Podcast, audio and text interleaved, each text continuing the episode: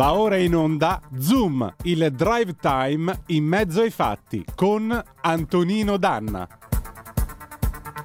Amiche e amici miei, ma non dall'avventura, buonasera! Siete sulle magiche, magiche, magiche onde di Radio Libertà. Questo è Zoom, il drive time in mezzo ai fatti. Io sono Antonino Danna e questa è la puntata di giovedì 12 di maggio dell'anno del Signore 2022. Cominciamo subito la nostra trasmissione con un ringraziamento. Ieri sera Arrivato a casa ho trovato un pacchetto in arrivo da Vibo Valencia. Questo pacchetto conteneva sette cravatte, questa è una delle sette, che mi è stato mandato da Rita Ferraro. Rita Ferraro e io abbiamo condiviso la stessa classe tra il 1993 e il 1998 al liceo ginnasio statale Michele Morelli di Vibo Valencia. Ebbene sì, abbiamo fatto dalla quarta D del ginnasio fino alla terza D del liceo classico e l'esame di maturità.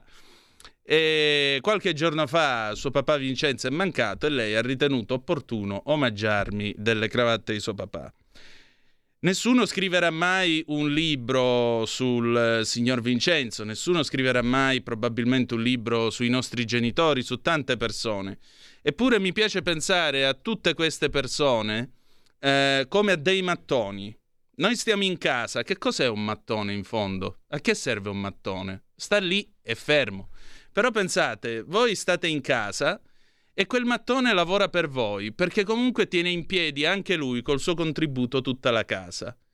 Ecco, noi abbiamo bisogno di mattoni così per continuare a edificare questo paese, per continuare a costruirlo, malgrado i tempi non facili che attraversiamo.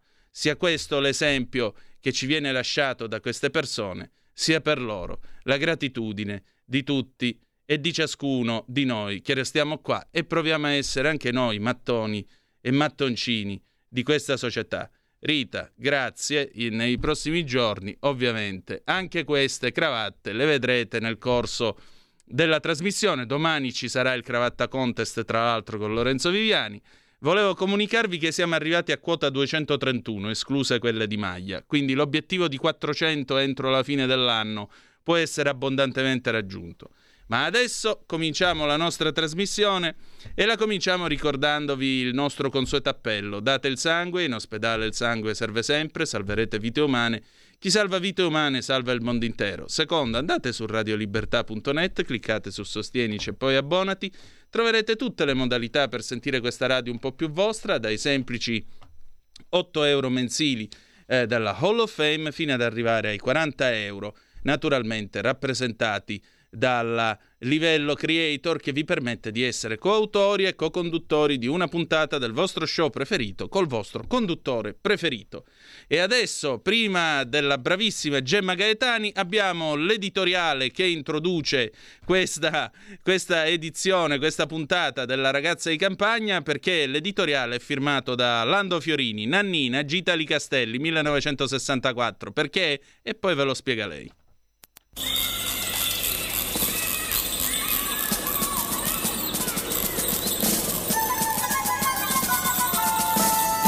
Guarda che sole, che sortito nanni, che profumo di viole, di carofani e panzè. Come tutto un paradiso, li castelli so così. Guarda frascati, che tutto un sorriso, una delizia, un amore, una bellezza da incantare. Lo vedi, ecco Marino, la sacra c'è dell'ua fontane che danno vino, quanta abbondanza c'è. Appresso è Genzano, cor pittoresco arbano, su vieta divertì, nanni, nanni. La riccia, più giù c'è castello, che davvero un gioiello con quel lago da incantare. E te fravole in profumo sono annemi, poi senti sotto quel lago un mistero c'è sta. Di Tiberio le navi sono l'antica civiltà, so meglio dello champagne, vini di ste vigne ci fanno la cuccagna dal tempo di noi librati a tutto spiano so frutta, vigne e grano. S'annama a lì nanni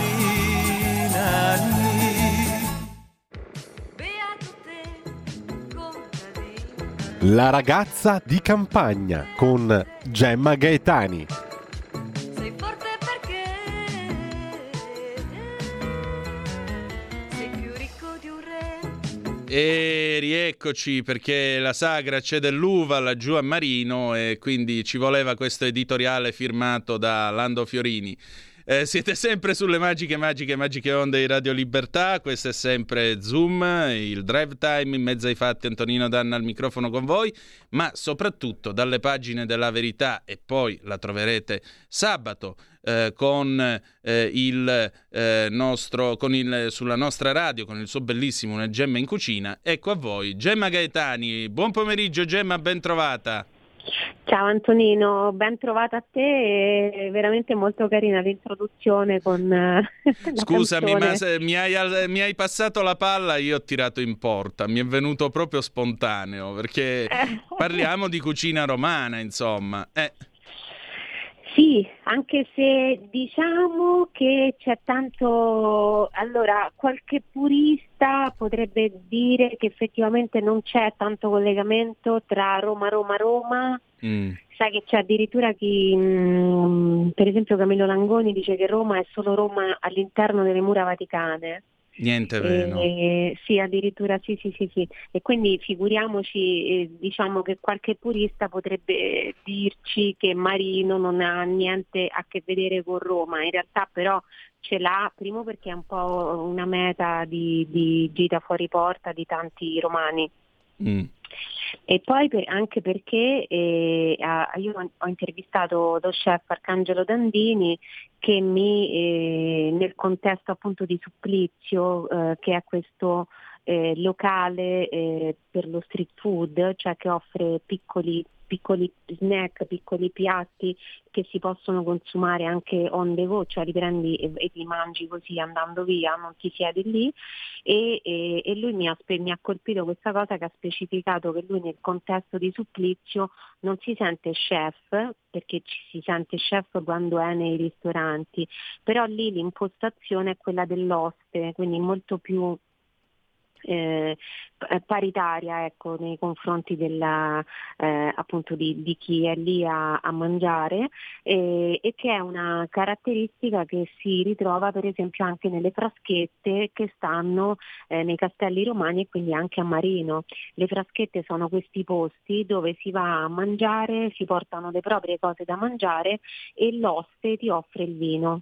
Cioè ti Certo. offre, ti, ti- ti dà il vino a pagamento chiaramente, però fa il padrone di casa, ti offre proprio il posto dove stare, poi non ti, non ti offre anche da, da mangiare. E quindi eh, no, questo era, vabbè, queste sono tutte, tutte precisazioni, piccole differenze magari che possono appassionare insomma, eh, insomma qualcuno, però in realtà eh, Roma poi secondo me è sempre quella cosa che dice Camillo Langone da una parte è vera, dall'altra non lo è per niente, perché Roma è il Lazio, cioè c'è Certo. anche l'olio di Roma per esempio che, eh, che è anche un olio riconosciuto, è chiaro, c'è un pochino, c'è qualche oliva colti- che- che- di alberi che sono coltivati, pensa proprio un, eh, nell'ambito di un progetto di, di recupero di un piccolo oliveto che si trovava nell'area del Colosseo.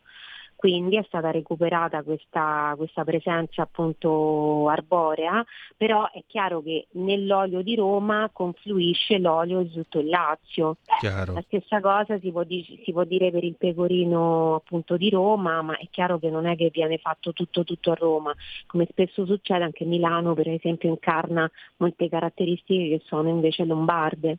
Quindi ci sta che tu abbia messo quella, quella canzone. Insomma, avranno capito i nostri ascoltatori che eh, questa volta ci siamo dedicati alla cucina romana. E che piatto, uno dei miei preferiti, tra l'altro. I tonnarelli cacio e pepe.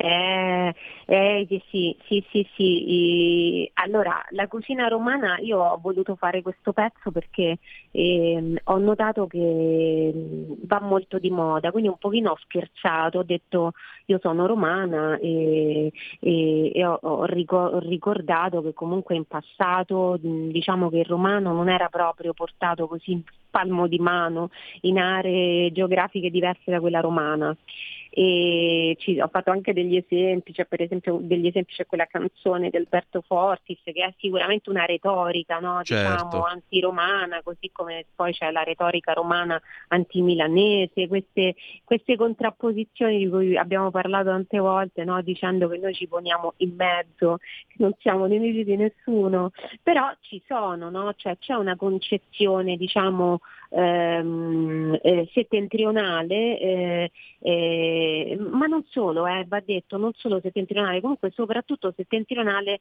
c'è una, una eh, incomprensione o comunque una disistima nei confronti della, eh, della, romanità in generale e anche della cucina. C'è per esempio quel film con Thomas Millian nel, nel quale lui interpreta, ora può sembrare una cosa da ridere questa, però in realtà è molto rappresentativa perché lui interpreta il proprietario di un ristorante eh, che è ispirato, eh, il ristorante si chiama nel film La Pernacchia, il film è Il Trucido e lo Sbirro e questo film è ispirato al vero ristorante La Parolaccia. E quindi lui fa il proprietario di questo ristorante che serve appunto questi piatti diciamo in modo che sono molto molto popolari e li serve con un modo di fare decisamente popolare e volgare esatto. no? perché sai che alla parolaccia c'è questa, questo rito diciamo di insultare tra virgolette i, i clienti e, e, ed è carina quella scena perché arrivano a mangiare proprio dei milanesi e quindi c'è la, la moglie che, che, che scambia questo posto dice ma sarà sicuramente una trattoria folcloristica, invece il marito è diffidente, dice bah, ma i romani cucinano pesante, poi quando entrano dentro e vengono accolti a parolacce, no? chiaramente il marito conferma l'idea del romano e di tutto quello che è romano come volgare. Allora ho, io ho notato che eh, ho visto proliferare qui in, in, in, uh, in città, a Milano, una serie di, di locali, ristoranti pizzerie al taglio, che sono una realtà proprio particolarissima romana, esatto. pizzerie al taglio, eh, e quindi eh, ho detto qui eh, de- devo capire che cosa sta succedendo e effettivamente alcuni sono come possiamo dire, sono franchising, cioè propongono delle ricette eh, che sono sì romane, però tipo, come tu sarai esperto di, di, cibo calabrese, io ti posso dire, poi sono andata a provare alcuni di questi posti, in alcuni ho ritrovato effettivamente la vera cucina di Roma, in altri non tantissimo. Eh, anche la, così, la, pizza al taglio è una pizza particolarissima che deve avere delle caratteristiche molto particolari, non è facile replicarla proprio identica. Però a parte questo oh, io già in passato avevo dedicato un pezzo alla cucina degli antichi romani, sì. alla ricerca delle radici di tanti piatti italiani, quindi ho voluto diciamo, espandere quel pezzo e andare ad esaminare la cucina romana innanzitutto dal punto di vista ehm, eh, salutare, della salute, cioè questa cucina romana poi è effettivamente così pesante, così eh, indigesta come si dice, come si pensa e come poi eh, alla fine pensiamo in tanti, a ben vedere neanche tanto, perché ci sono delle belle sorprese. Per esempio il maritozzo con la panna, che è un eh, tipico oh, alimento da colazione, eh, si trova nei bar eh, seri, nei bar seri di Roma ci sono i maritozzi. Come no? eh, sì, ecco, per esempio ha meno calorie di un cornetto con la crema.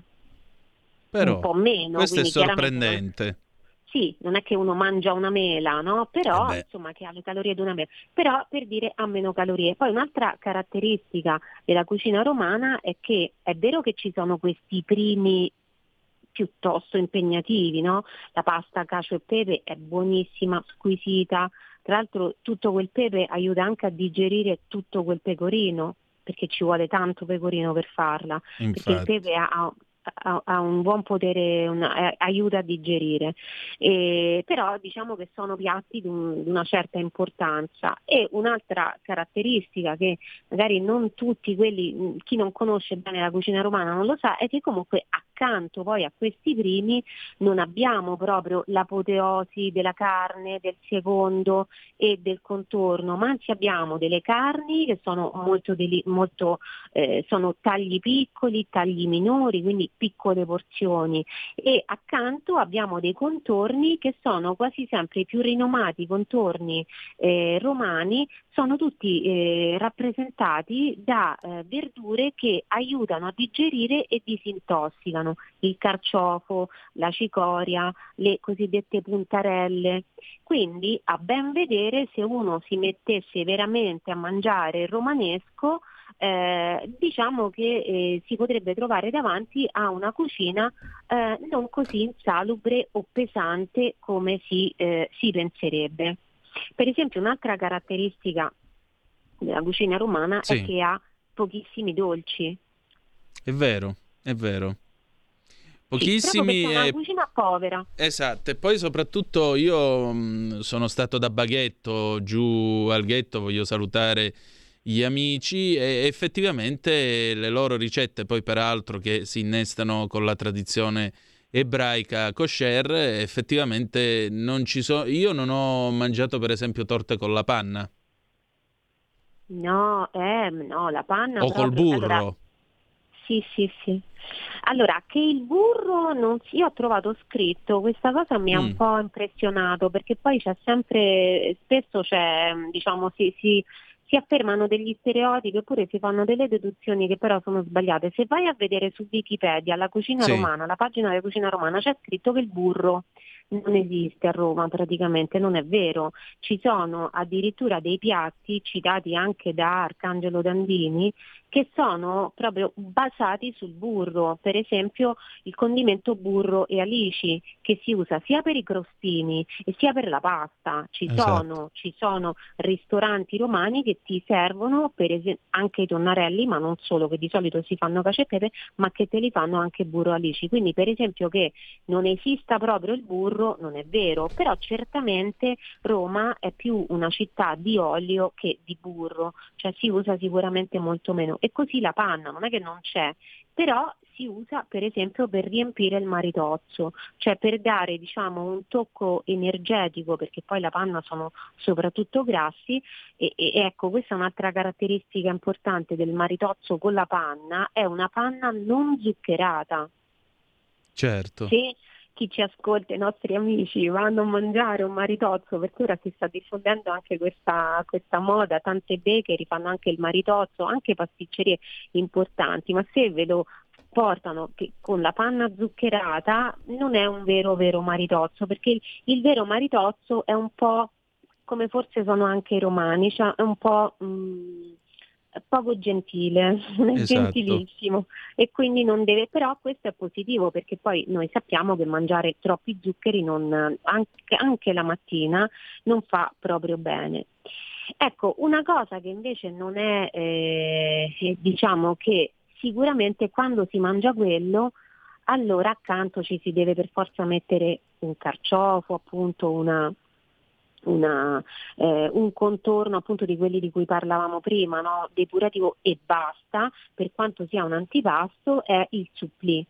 Tu prima hai nominato la, la cucina del ghetto eh, e, e, questo ci, ci, ci porta diciamo, a fare questa riflessione, cioè la cucina romana, come eh, lo dicono in tanti, esistono tante cucine romane, esatto. perché que- perché ci sono tanti eh, influssi e uno veramente fondamentale è quello della cucina eh, giudaico-romanesca, quindi ebraica, però precisamente romana, cioè degli ebrei di Roma. E quindi ci sono, per esempio, noi già in passato abbiamo dato la ricetta sulla verità, mm. eh, quando ho fatto il pezzo sulla ricotta, della crostata di ricotta e visciole, che è una crostata squisita, ma che si mangia, la migliore si mangia, allora fuori dal ghetto, che è questo quartiere appunto ebraico, spesso non si trova, ma eh, comunque anche se la si trova, quella più buona che si può mangiare è all'interno del, del ghetto, proprio perché è una preparazione tipica che si fa da tanto, tanto, tantissimo tempo. Ci sono quindi vari, vari influssi. Il suppli è una appropriazione, chiamiamola così, culturale, gastronomica che i romani hanno operato nei confronti della palla di riso napoletana, che a sua volta era una napoletanizzazione dell'arancina o arancino siciliano. Esatto, e qui entriamo nelle guerre di religione tra Palermo e Catania perché cambia anche la forma dell'arancina o arancino, secondo i casi. Sì, sono, sono, sono, pronunce, allora confesso, lo confesso che non sono molto esperta di arancini e arancine, e, però comunque c'è una differenza fondamentale rispetto al supplì che cita anche Arcangelo Dandini e che così ci farà odiare noi romani anche dai siciliani. Oddio. Sto scherzando. No, perché lui dice, mentre l'arancina si fa lessando il riso, sì. il, supplì, il supplì si fa con un risotto ed è vero, tanto che io ho Uh, non forzato, però mi è piaciuto dire ma allora possiamo considerare il supplì il risotto di Roma in formato pocket? Infatti. E lui ha detto di sì, che effettivamente è così, perché Roma non ha un suo risotto. È vero. Non ce l'ha, non è che c'è il risotto con la pagliata, che cioè Roma è più pasta. Pasta e minestre ci ha spiegato lui, anche, anche, questo è un altro aspetto che spesso non entra nello stereotipo no, romanesco che, si, che, che alcuni posti forniscono, però ci sono tante minestre eh, e, e, e, la differenza è questa, lui ci ha spiegato che a un certo punto, eh, dopo un pochino che questo, oh, questa palla di riso arriva a Roma, viene elaborata eh, diciamo in chiave eh, romanesca, acquisisce anche un suo nome che all'inizio è Surprise alla mm. francese, perché tu aprivi e c'era la, la, sorpresa dentro, cioè c'era questo ragù come ripieno all'interno, questa pallina che oggi è costituita dalla mozzarella che deve filare, no? eh, del, del, del, cosiddetto supplì al telefono che si chiama così perché tu lo spezzi in due, tiri e, e praticamente la mozzarella fa il filo eh, e quello sarebbe ecco perché si chiama al telefono. Ancora prima però c'è un momento in cui all'interno del supplì non c'è alcuna mozzarella, ma c'è una, una, manciatina, un cucchiaietto, diciamo così, di ragù, ragù di rigaglie. Sì. Cioè ragù di eh, rigaglie di pollo, perché anche questa è un'altra caratteristica della cucina romana, che si mangia tanta carne eh, costituita da quelli che mh, per le tavole dei ricchi erano invece scarti. Infatti. come le rigaglie di pollo, che però sono molto saporite. E eh, a un certo punto cambia proprio la ricetta, non si fa più con il riso lesso, eh, no? E questo ragù in, che è l'interno, è la surprise, cioè la sorpresa, emigra verso il riso e il riso a un certo punto si eh, prepara con la modalità non della lessatura e del successivo condimento con il pomodoro, con il sugo di pomodoro, la salsa di pomodoro eh, fatta a ragù con le frattaglie appunto del pollo, eh, ma si cuoce direttamente come un ragù e questo effettivamente è, com- è, al, è al centro, la surprise diventa la mozzarella anzi ancora prima la provatura, che è questa eh, diciamo parente della mozzarella, una specie di formaggio un po' più duro della mozzarella fatto con il latte di bufala, che, la, eh, che in area laziale, anche campana, è molto più diffuso della mozzarella fino a un certo punto. Poi la provatura quasi scompare e si afferma la mozzarella o come quello che chiamiamo oggi fior di latte. Quindi Diciamo che eh, le differenze sono, ci sono proprio perché tu lo senti, il miglior, la migliore arancina del mondo comunque ha una consistenza che è diversa da quella del supplì fatto a regola d'arte. È vero. Gemma, e poi nella tua intervista a Dandini, perché purtroppo abbiamo ancora un minuto, eh, lui conclude con una cosa che pensavo fosse, diciamo, nazionale, invece vedo che affonda le sue radici proprio a Roma, il caffè con la sambuca, che è uno dei miei preferiti, peraltro. Sì, io infatti quando l'ho detto lì ho detto un segreto perché chiaramente per una persona di Roma il caffè con la sambuca è proprio eh, normalissimo, è, ov- è l'ovvietà, è un po' come mi è capitato tempo, tanto tempo fa insomma, di andare in Friuli ho visto che effettivamente al bar c'è anche il bicchierino di vino al mattino, no? di bianco sì. soprattutto. E, co- e, quello magari è il segreto del friulano. Il segreto del romano è che ci sono tanti che già di prima mattina il caffè se lo bevono corretto, con un sorso, certo mica con un litro, con eh. un sorsetto di sambuca. La sambuca è eh, molto apprezzata a Roma, dove ci sono poi queste spezie particolari come il finocchietto, l'anice, sono anche qui, no? Le spezie sono, sono tutti odori, sapori, se ci fai caso, molto particolari, un, un, anche un po' impegnativi perché l'odore per esempio della sambuca non è amato da tutti.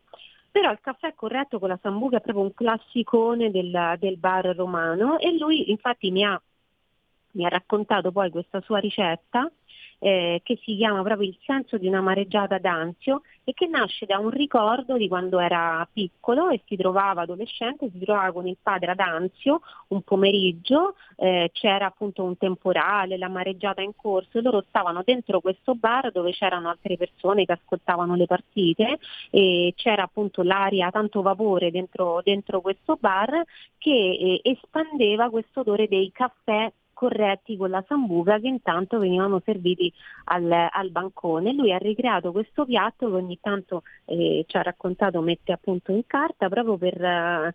Eh, per celebrare un po' questo ricordo, ma anche un pochino la sambuca che effettivamente eh, a Roma eh, è un odore ed anche un sapore, quello dell'anice, eh, molto molto diffuso, molto molto diffuso. Eh, comunque l'anice anche questa, il denominatore comune della maggior parte degli aromi eh, o anche degli ingredienti romani è che devono aiutare a digerire. Esatto. Anche, anche l'anice ha eh, appunto un effetto digestivo. Gemma, con questo buon profumo di caffè alla sambuca ci diamo appuntamento a giovedì prossimo. Voi però eh, la ritroverete sabato alle 11 con una Gemma in cucina e lunedì con salute e benessere sulle pagine della verità. Grazie Gemma. Grazie a te Antonino e saluti a tutti, grazie ancora. Ciao. Grazie a te cara, ciao ciao. ciao, ciao Noi andiamo in pausa e poi Eric Clapton, I Shot the Sheriff 1974, ma non ho sparato al suo vice.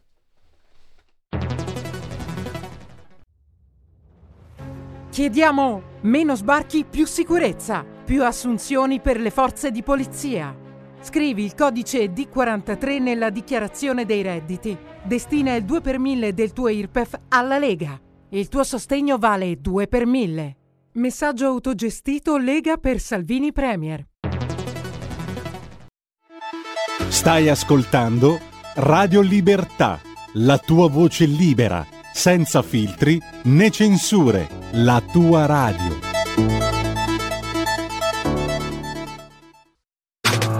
Stai ascoltando Radio Libertà. La tua voce libera, senza filtri né censura. La tua radio.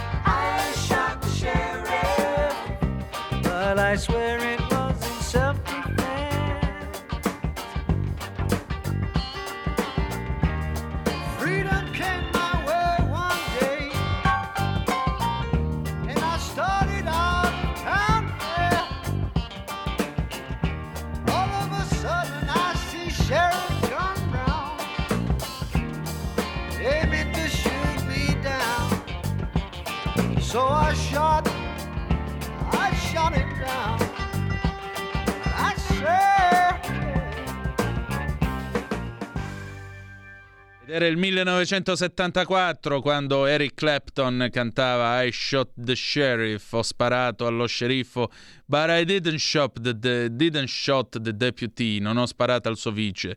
Quindi lui sparò a Roscoe ma non beccò Inos, questa è la cosa più importante per chi ha guardato negli anni 80 Azzard ed è ferrato sulla materia. Due comunicazioni prima di parlare con eh, il grande Alessio Musella che è già al telefono e freme perché tra poco spieghiamo anche perché questo pezzo.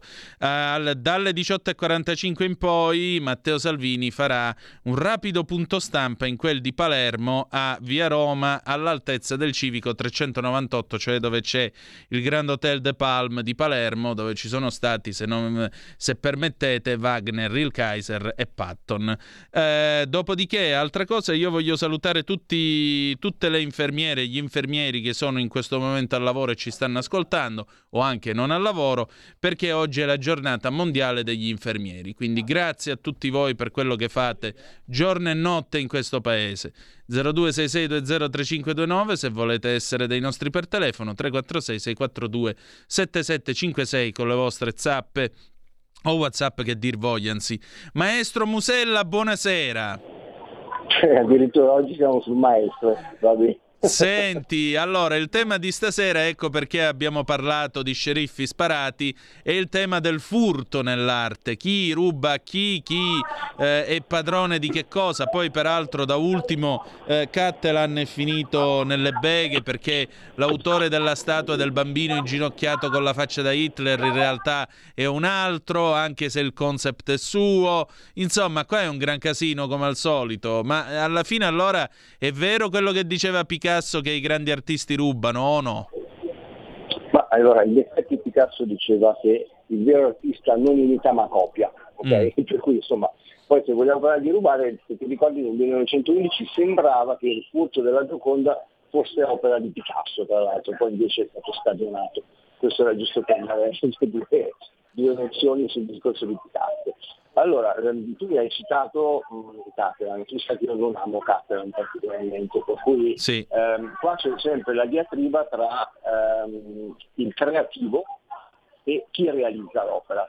Questa è una cosa che esiste dalla notte dei tempi, perché non pensate che se parlavamo del Canova, Canova ha avuto una produzione molto ampia, ok? Il- lo scultore mh, eh, veneziano, il Veneto, però da solo non ce l'avrebbe mai fatta. Per cui lui aveva dei parametri che riusciva ad applicare su, eh, tra l'altro matematici, che riusciva, sono in treno, sono sentito un po' di casino per quello, e mh, che sentiva mh, ehm, che, che, che insomma, dei parametri che metteva sulla pietra, sul marmo, e poi i suoi scalpellini, i suoi allievi realizzavano l'opera. Lui ovviamente si dava un occhio, però alla base di questo c'è che cosa? Che ehm, Canova era capace di scolpire. Certo. Per cui sotto questo punto di vista uno dice non è che l'ha fatto fare a un altro perché lui non era capace di dato solo l'idea. Il problema di Castellan invece qua è diverso. Allora se io ho un'idea e prendo un esecutore e per cui dico me la fai, ti pago, è come se tu fossi il ghostwriter, ok? Io ti do l'idea per il libro, non sono capace di scrivere e me lo scrivi tu, ok? Se io però ti ho, ti ho pagato e a te andava bene così, poi non è che devi dietro rompermi le balle. Nel senso che se nel contratto c'è scritto il tuo lavoro è quello di fare il ghostwriter, certo io come, come scrittore faccio una figura pessima, perché anche se tu a contratto non dovevi dire che l'hai scritto tu, nel momento in cui viene fuori, ma nel caso di Catalan tutti sappiamo che non ha mai messo le mani sulle sue opere, ehm, capisci che è come se tu lo scrittanato.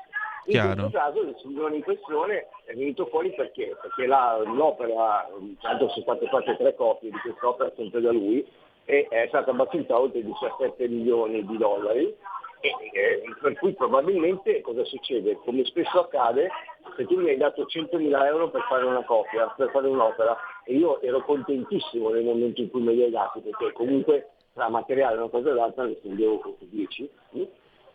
e tutto va bene. Quando capisci che la tua opera è stata venduta a 17 milioni ti girano le balle, perché dici scusa io prendo solo 100, eh, però in quel momento lì se ti andava bene quando ti ha firmato il contratto e guarda che io che difendo Catalan ce ne vuole, eh. Esatto. Però sotto quel punto di vista lì cioè, non puoi dirgli niente. Poi che Catalan ancora una volta ehm, abbia tirato fuori il discorso che bella la creatività, poi sai che lui scoppiatta le idee a destra e a sinistra, non è neanche capace, io vorrei vedere un disegno di progetto, vorrei, io vorrei vedere realmente realizzato da lui e non soltanto a livello performativo o comunque per fare eh, un concetto, per partire concettuale.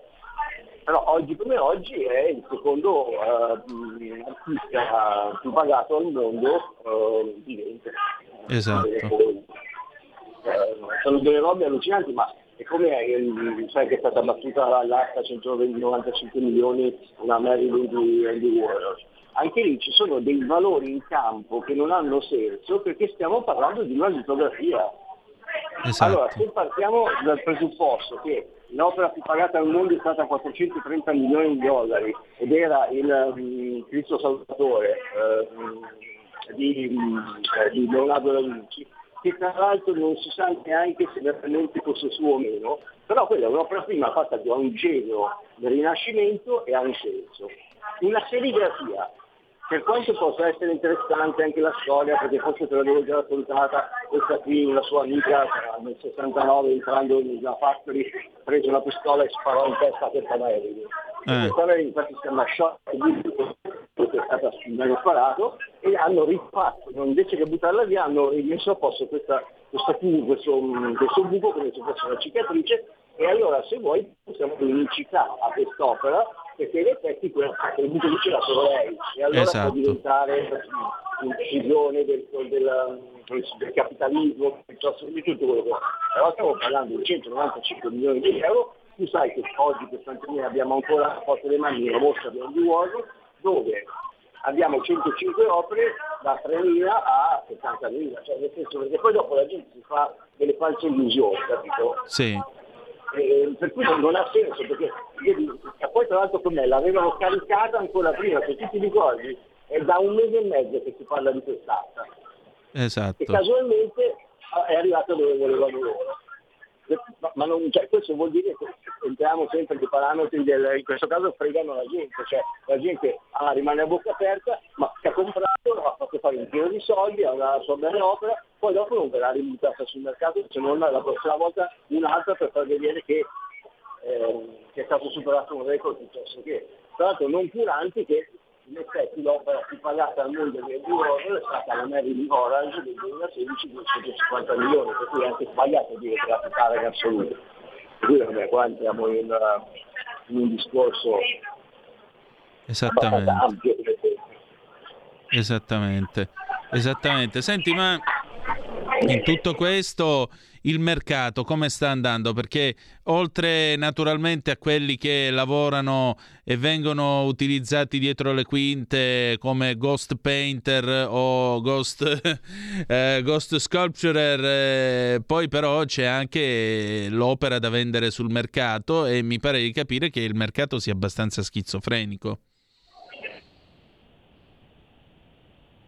Pronto? Il telefono? Sì. Eccomi, eccomi. Ok. Non so se mi hai sentito. Mm. Sì, sì, ho sentito, ho sentito la domanda. Allora, il mercato va da voce, quello comunque sotto i 10.000 eh, è un pochino fermo nel senso che se parliamo di investimento è sempre un altro paio di maniche, come lo dico sempre. Se voi comprate una cosa che vi piace a un prezzo che secondo voi è buono, allora ci sono anche dei buoni artisti. Però poi quando si parla di investimenti grossi o comunque di spostamento di capitali succede come è successo in questi giorni che casualmente hanno visto una tot di, di imprenditori che andavano a comprare le opere, tra le quali anche quelle di Bansi, perché dovevano ripulire i soldi della droga.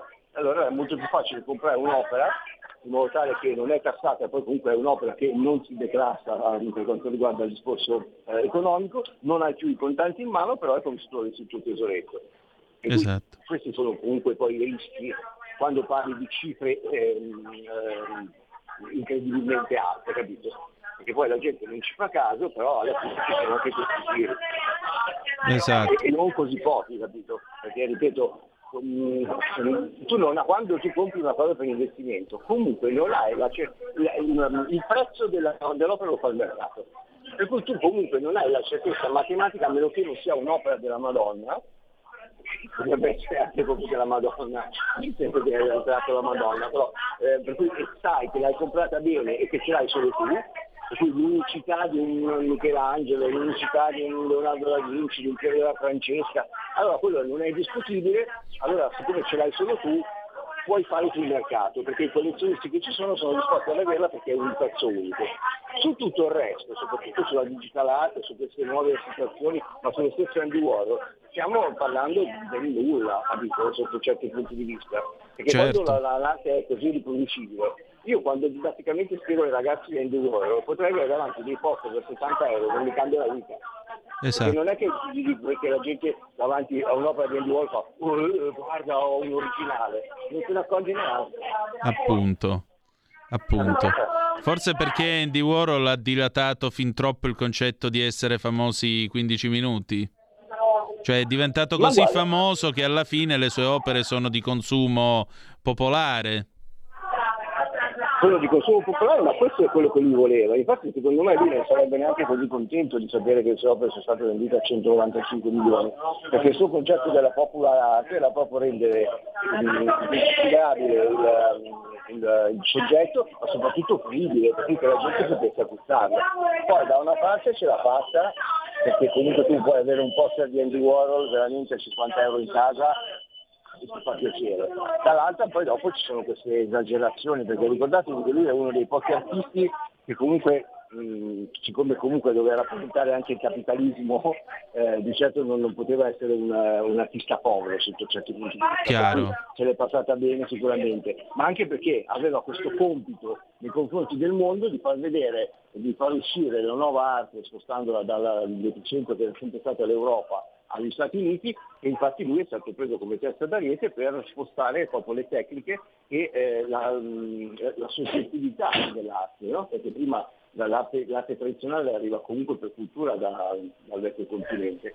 Per cui quando sono arrivati di là abbiamo parlato di consumismo, di art director, di serigrafie, eh, di cartoni animati, di tutta la roba che un, un Guttuso, un, un Picasso, un, eh, cioè, un, un Monet cioè, sarebbero messi a ridere a farlo.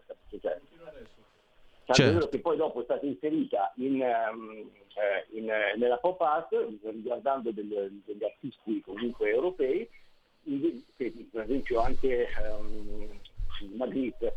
Magritte è stato ritirato fuori negli anni 80, perché lui comunque è stato un buon artista, eh, tra l'altro lui era anche definito, a differenza di tutti gli altri che potevano essere molto protagonisti, un uomo normale, anche come modo di vivere. Per cui lui eh, ha passato degli anni in cui era considerato fino a un certo punto. Poi è tornato fuori alla ribalta proprio negli anni 80, perché? Perché gli anni 80 sono stati gli anni mh, focali per tirare su eh, la pop art, nonostante la pop art fosse già, eh, cioè, esistesse già da 30 anni, capito?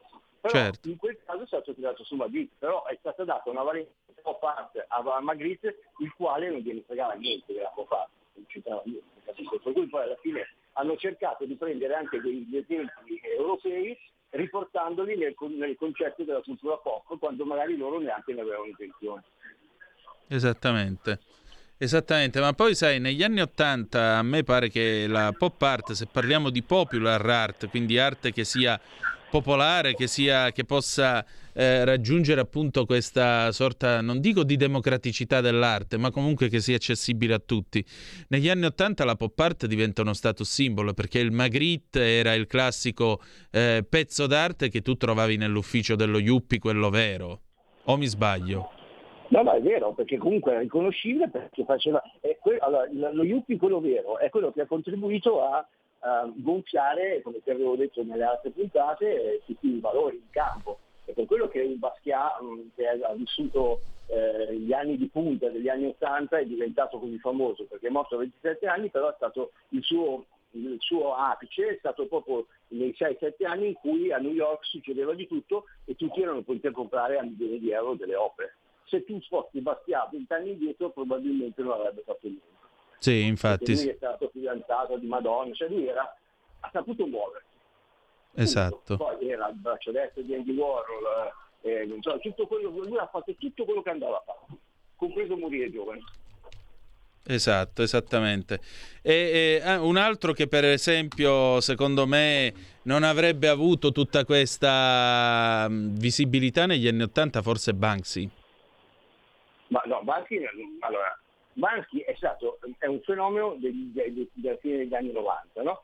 Per Sì. poi è iniziato con un certo tipo di periodo, per cui là sarebbe stato un writer come tutti gli altri. Allora, il- come dici tu, il writer è nato, che poi è diventato street art, negli anni 70-80. Infatti Basquiat era uno dei primi writer. Si mormora, come ti avevo accennato, che ancora sui, sui vagoni della metropolitana newyorkese ci sia qualche suo disegno.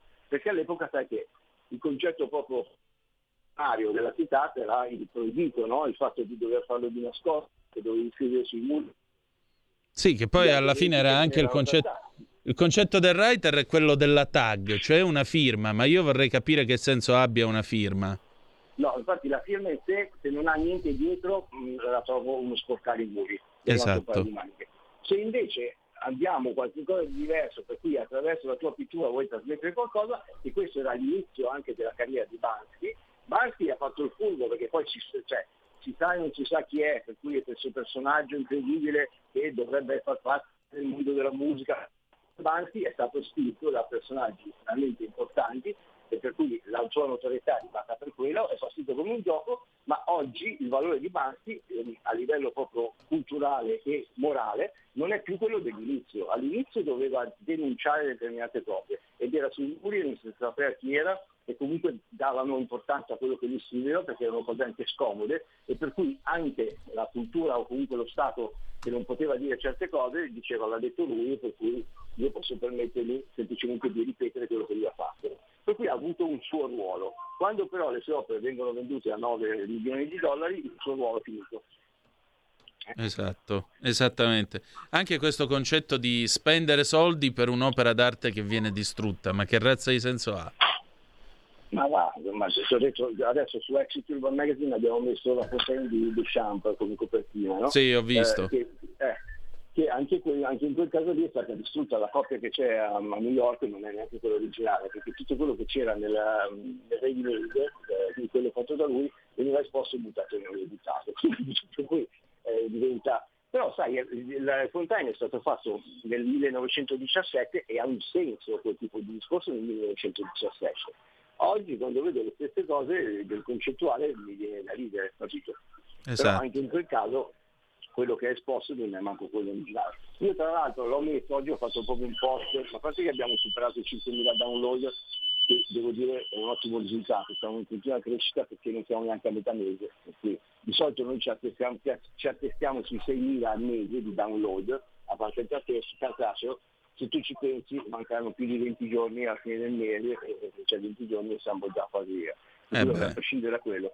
Però io l'ho utilizzato anche perché secondo me, e qui poi dopo se vuoi parliamo di chi ruba invece le idee, perché anche questo c'è, Sì, a tutte quelle persone che si pensano dei reali, no? per dire chiami reali, quelli che io sono, io qui e là, che eh, probabilmente invece il loro vero trono è il cesso di perché il mio concetto è anche quello, cioè nel senso, a, a- a- a ognuno il proprio trono, ci sono delle persone che come trono è giusto che abbiano il cesso, per cui per me anche questo significato averlo messo in copertina di questo mese qua. Perché ci sono, guarda, ti faccio un esempio, ho un po' dente avvelenato, ma se ne frega, tanto non faccio nomi, che io debba ascoltare una ragazzina viziata di 21 anni che non ha mai fatto niente nella vita, che si permette di essere arrogante con tutti, gli al- con tutti i collaboratori e ehm, face- poi ripeto, ognuno deve fare il proprio, ma siccome ha il nome della stessa fondazione che, ehm, eh, di cui fa parte come consigliera a 21 anni, eh, consigliera a 21 anni della fondazione, dove lei dice io faccio parte della fondazione da 10 anni, da 11, giusto perché comunque è di famiglia, non sa nulla di quello che sta dicendo e si permette di inficiare il lavoro di persone che hanno 50 anni o che comunque hanno 40 anni di carriera alle spalle. con un tono di un'arroganza che non già basta. Allora questo, adesso quello che è successo in questi giorni, però a prescindere da, ce ne sono tantissimi di personaggi così, che abbiano 50, 60 o 10 anni. Mio padre ha sempre insegnato di essere umile, di rispettare il lavoro degli altri e di imparare sempre da chi hai davanti, se pensi che abbia qualcosa da insegnare.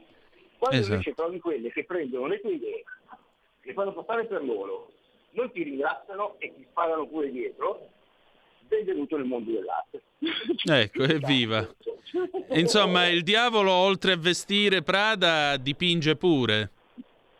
Sì, no, no, tra l'altro ecco, tu mi hai detto del, del vestire Prada. Eh, tra l'altro in questo caso eh, adesso c'è una, una sezione della New Pop che è molto legata alla moda, che Sì. per cui è, secondo me è, è deprimente perché la- non dovrebbe essere associata alla moda ma dovrebbe avere un suo contenuto diverso. Per cui ci sono tutti questi quadri che riprendono eh, Louis Vuitton piuttosto che Cartier, Patek Philippe, che se vuoi riprendono anche in questo caso la- quello che voleva mm, Andy Warhol, cioè la riconoscibilità. Certo che Andy Warhol partisse, per cui lui partiva dalla zuppa perché tutti la potevano vedere al supermercato e costava due centesimi. Esatto. Quindi prendi il lusso e infatti questi quadri vengono venduti dove? Maggiormente, maggiormente nel, nel località lusso, dove comunque la signora di turno dice no, bello, il paglietto di Vuitton lo compro senza sapere che cosa sta comprando, non facendo un investimento perché comunque gli piace se lo mette in casa, ma quello il prezzo normalmente va così per cui non è, e poi dopo passa di moda, per cui tra due anni mh, c'è, c'è una situazione che lo sostituisce, per cui diventa alla stregua di un quadro dell'Ikea. Allora, anche queste cose qui sono cose speculative che vengono gestite eh, da certi mercanti d'arte per fare i soldi, poi dopo quando loro hanno fatto i soldi, che funzioni o non funzioni più, l'artista non gliene frega niente, perché loro hanno preso, hanno spremuto, arrivederci grazie. Però Esatto. se tu non dai una direttura all'artista, se tu gli dici va bene, puoi fare anche questo, però deve avere un percorso logico, però diventi lo shot del momento, puoi durare due anni, ma siccome non hai un percorso artistico e non sei nessuno, e anche la tecnica che usi è zero, cioè nel senso è molto facile riprodurla, per quale motivo dovresti andare avanti dieci anni se continui a fare le stesse cose e basta perché adesso va al mercato? Cioè tu dovresti avere la tua coscienza anche artistica di dire faccio questo e faccio anche quest'altro. Invece molti mercanti spingono perché sanno che è il momento giusto, ottengono loro il massimo, perché capita anche che ti diano 1000 euro, magari lo vendono a 8, però poi quando hanno finito di sprenderti, se tu vuoi vendere le sue opere a 8 ti mandano a cagare, non te le comprano. Esatto, esattamente. Senti, eh, Alessio, noi siamo in chiusura. Dici un qualcosa di artistico da tenere sotto controllo o sott'occhio questa settimana. Qual è secondo Allora- te il momento più interessante de- delle, dei prossimi- delle prossime 168 ore quando ci risentiremo? Allora, più che altro, più che nelle 168 ore, ci sarà, perché um, sarò all'ufficio stampa della Collector Night di Piazza Santa, che viene una volta all'anno, comunque che in questo caso sarà il 4 di giugno, per cui poi ve la racconterò bene. Quella è una notte importantissima perché tutte le gallerie aprono, si chiama Collector perché aprono ai collezionisti, ma aprono a tutti quanti i fruitori, per cui c'è la possibilità di entrare in galleria in maniera molto free, per cui non per forza dovendo fare chissà che cosa, ehm, dove ci sono, ci sono un sacco di professionisti del settore che sono pronti e disponibili per raccontarvi nel modo più carino possibile l'arte. Per cui credo che questo sia uno di quegli eventi interessanti da proporre anche perché aiutano ad avvicinare le persone. Magari nella stessa galleria se ci vai non durante la Collector Night non ti apro neanche la porta. Esatto. Eh, questa è una cosa che- di cui parleremo magari non tutta la prossima settimana perché sennò magari è noiosa, però vi darò delle, delle notizie in più. Esatto. Va bene, carissimo. Intanto vedo che sei arrivato in stazione, non sappiamo dopo, però dove, però ti vogliamo... Eh? Forte dei Marmi. Forte dei Marmi. sono. Beato te. Allora, salutaci la Versili e ci ritroviamo settimana prossima, ok? Ok, grazie Antonino, un abbraccio a tutti. Grazie a te, un saluto.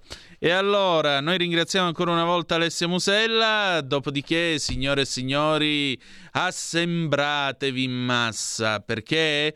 Perché fra qualche minuto, dopo la pausa e un pezzo di Gianna Nannini, America del 1979, ci sarà egli, il gran maestro, l'uomo che guida l'ufficio più affollato di questa radio, Carlo Cambi. We'll be right back a tra poco.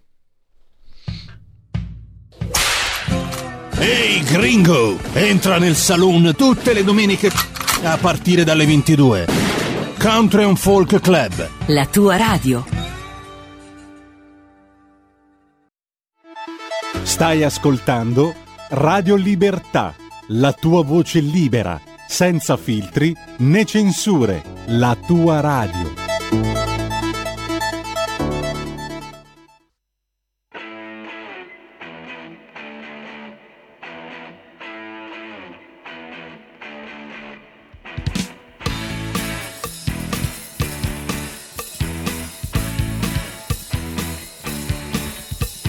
Cercherò, mi sono sempre detta, cercherò.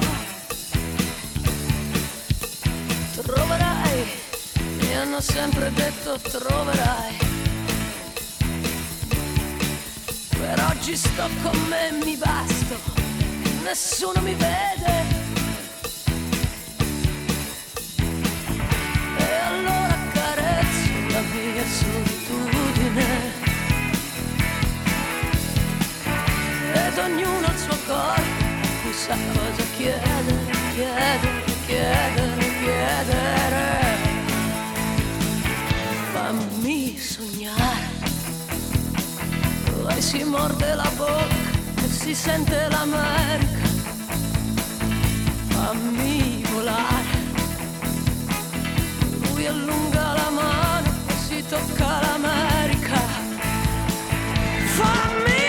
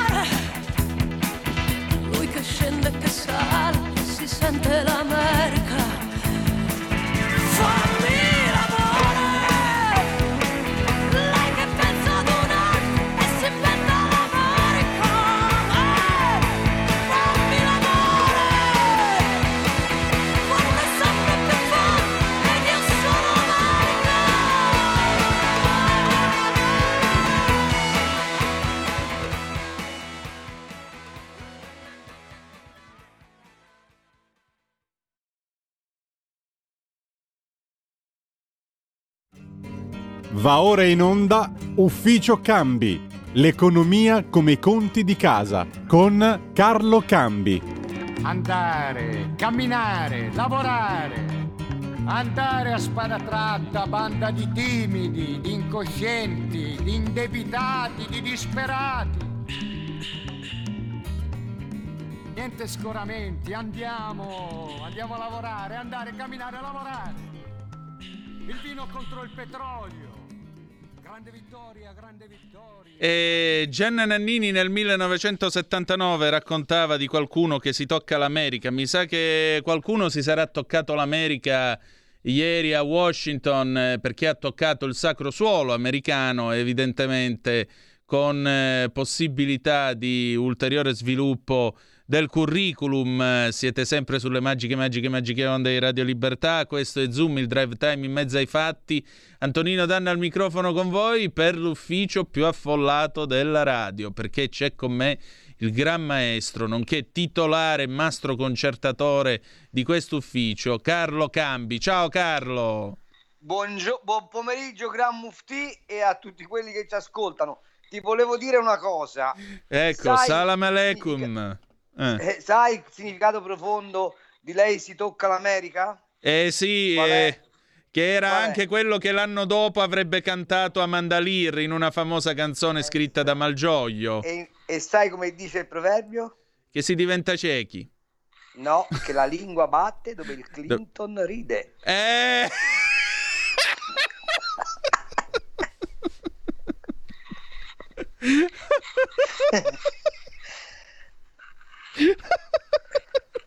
Non so voi, ma io sto cominciando a divertirmi. E allora... E, e che... tre- Certo, nell'ufficio di Biden mi pare a me che... Mi sembra, te lo dico proprio alla paesana, mi pare a mia che non faccia niente, insomma, che non conclude granché, però poi... Per- perché Agra è la via, via Agra è Eh. il successo. Abbastanza, direi. Infatti, hai visto come ci danno dentro con gli aiuti alla Pfizer sia l'uno che l'altro? Eh, a manetta, a voglia. Vabbè, Tengono duro, benissimo. Buffiamo, non so di più. Però mi dovevi accogliere con l'inno degli alpini te oggi. Ma perché tu sei stato alpino? No, però solidarizzo con gli alpini. Ah, ma guarda, solidarizzo anch'io su- con gli alpini, anche perché voglio dire, se su 300.000 alpini la denuncia è una sola, eh, quella rileva. Max del Papa su Italia Oggi scriveva, dice, eh sì, 165 sono le segnalazioni, hanno una di meno, per carità, massimo rispetto per le segnalazioni, ma quella che rileva a livello giuridico è quell'unica denuncia. Esatto, quindi forse, quindi trovo- forse gli alpini, tutta questa manica di avvinazzati molestatori, non sono. Beh, la, la cosa che Mi viene però, questo eh, dubbio. sono d'accordo con te, la cosa, poi parliamo di economia, ma la Sì. cosa che trovo sconcertante è che il ministro della difesa, per stare dentro il politically correct, cancelli un corpo delle forze armate, cioè esprima un giudizio che non è sui singoli, è la responsabilità penale a casa mia è ancora esclusivamente soggettiva e personale Esatto. E, e invece il giudizio si dà sugli alpini, al punto che si dice il raduno degli alpini va vietato per due anni, gli diamo il DASPO, cioè fatemi capire qual, qual è il ragionamento. E allora quando gli alpini ti dovessero far comodo per mandarli sul fronte ucraino, che fai? O Prima quando, fai la sterilizzazione chimica, che c'è, qual, qual è il co- il concetto? Fatemi capire. o quando sono comodi per essere mandati al Vaionta, alla Val di Stava, esatto. all'Aquila, al Friuli. Qua- Quando sca- scavano per 24 ore a mani nude nel terremoto, eh, per esempio qui nelle Marche, cioè, lo- no, allora, non, allora si fanno bene. Però, siccome non una di meno ha detto questi sono degli ubriaconi che, che ci insultano, che se è vero è una cosa gravissima, Certo, però non puoi generalizzare sul corpo degli alpini a casa mia. esatto. No, No, ma eh, precisiamo una cosa e lo precisiamo per quelle anime belle che dovessero eventualmente darci del fiancheggiatori di molestatori e violentatori to cure. In questa trasmissione chi vi parla ha sempre affermato un principio che una donna in questo paese deve essere libera di circolare a qualunque ora del giorno e della notte, di non subire alcun problema e che no è no. Punto. E dovrebbe Eh, ma- avere la stessa paga di un uomo, perché questo è il vero femminismo di cui ci dovremmo occupare. Non le, stessa- non le cazzate con tempo- la schwa. è lo, è lo stesso tempo libero e la stessa garanzia di poter esercitare il diritto alla maternità con lo Esatto. Stato che ti dà l'asilo nido, Esatto. per esempio, no? Di essere madri o non Eh. essere madri, perché Vabbè, sono ok. fatti loro. Non Esatto. eh, la Franchi di turno, io le ho prese anta perché tanto ormai hanno già fatto tutti i giri di boa e chi se ne frega, perché se la collaboratrice ti resta incinta diventa un problema, risatine, precisazioni qua e là. Ecco, anche quello non è femminismo. Mio mediocre parere, io che l'utero non ce l'ho. Quindi, Beh, per ora. Vabbè, per ora, perché per carità, poi eh, può, s- può succedere No, di tutto, però, figurati. No, però ho trovato veramente Mm. disdicevole che si passasse dalla giusta indicazione di responsabilità personali ad una generalizzazione che offende uno dei corpi più gloriosi del nostro esercito. Tutto lì. Esatto. Detto questo, parliamo di soldi Eh, e parliamo di soldi dicendo una cosa che non troverete sui giornali.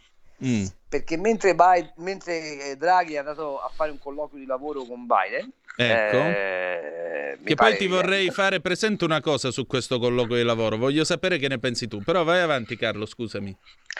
C'è una, una notizia che oggi viene sottaciuta- verrà sottaciuta da tutti, cioè che l'euro è andato sotto 1,05, anzi addirittura è arrivato sotto 1,03 sul dollaro. Che cosa Bellissimo. significa questo? Eh, tre cose. Primo, che la Federal Reserve, di fronte a un'inflazione americana dell'8,3%, quella rilevata adesso ad aprile, eh, non ha nessuna intenzione di mollare la presa sull'innalzamento dei tassi, addirittura si parla di un incremento di 75 punti base nel prossimo mese, il che porterebbe già i tassi americani oltre il 2%, il che ovviamente, come capite, fa scappare i capitali verso il dollaro. C'è poi una crisi spaventosa della lira turca, ma sarebbe lungo raccontarlo.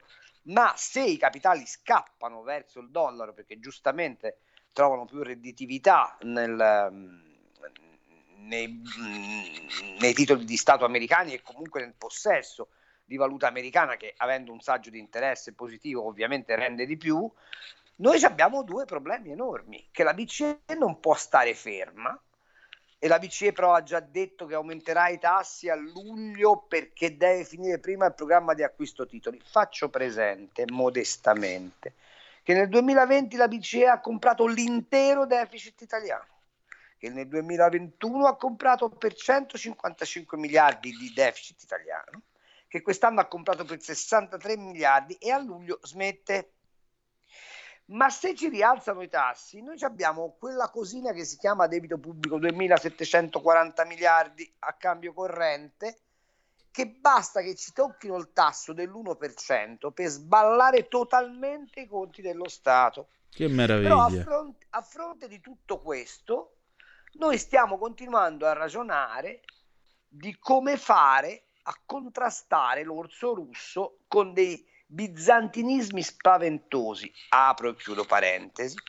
Oggi il gas russo sta arrivando un terzo di meno, contemporaneamente costa il 9% in più.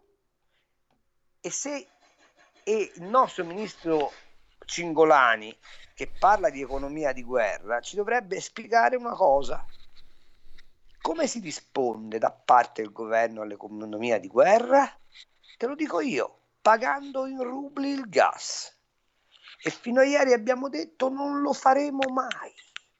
Questo che cosa significa? Che la fragilità dell'economia italiana è spaventosa. Sto, par- sto preparando un pezzo per panorama che uscirà la settimana prossima. Non so se avete visto quello di questa settimana sull'euro debole. A me mi pare di avere la palla di cristallo. In realtà sono un povero cronista economico che legge dei numeri e ne trae delle conseguenze, mentre tutto il resto del mondo pare che dell'economia non ne freghi più assolutamente nulla. Vabbè. Detto tutto questo, sto preparando un pezzo che dice sostanzialmente queste quattro cifre. Le dico a te, Tonino, e su queste interloquiamo e magari facciamo Sì. parlare i nostri eh, radioascoltatori, che sono produzione industriale nel primo trimestre meno 2,5%, ok? Evviva. Inflazione, inflazione più 6%, ok? Non solo.